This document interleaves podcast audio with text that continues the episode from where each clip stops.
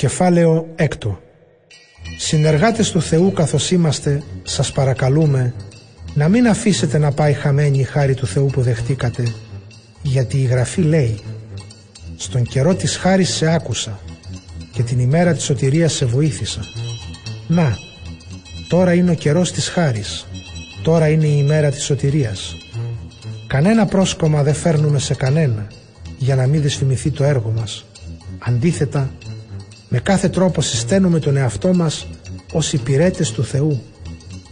Με τη μεγάλη υπομονή μας, με τις θλίψεις, με τις δυσχέρειες, τις στενοχώριες, τις κακοποιήσεις, τις φυλακίσεις, τις εναντίον μας εξεγέρσεις, τις ταλαιπωρίες, τις αγρύπνιες, την πείνα.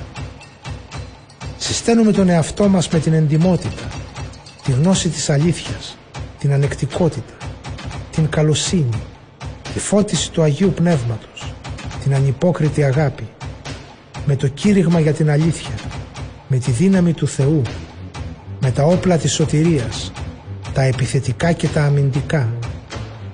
Δοκιμάζουμε δόξα και ατίμωση, δυσφήμιση και έπαινο.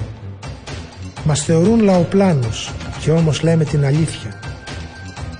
Μας αγνοούν και όμως γινόμαστε γνωστοί φτάνουμε στο θάνατο και να που ζούμε. Μας βασανίζουν αλλά δεν πεθαίνουμε. Μας προξενούν στενοχώριες και όμως πάντοτε χαιρόμαστε. Είμαστε φτωχοί, κάνουμε όμως πολλούς να πλουτίσουν. Τίποτα δεν έχουμε και τα πάντα κατέχουμε. Σας μιλήσαμε με ειλικρίνεια Κορινθοί. Σας ανοίξαμε διάπλατα την καρδιά μας. Δεν σας κλείσαμε την καρδιά μας. Εσείς κλείσατε τη δική σας. Σας μιλάω σαν παιδιά μου. Κάντε κι εσείς το ίδιο με μας. Ανοίξτε κι εσείς διάπλατα τις καρδιές σας.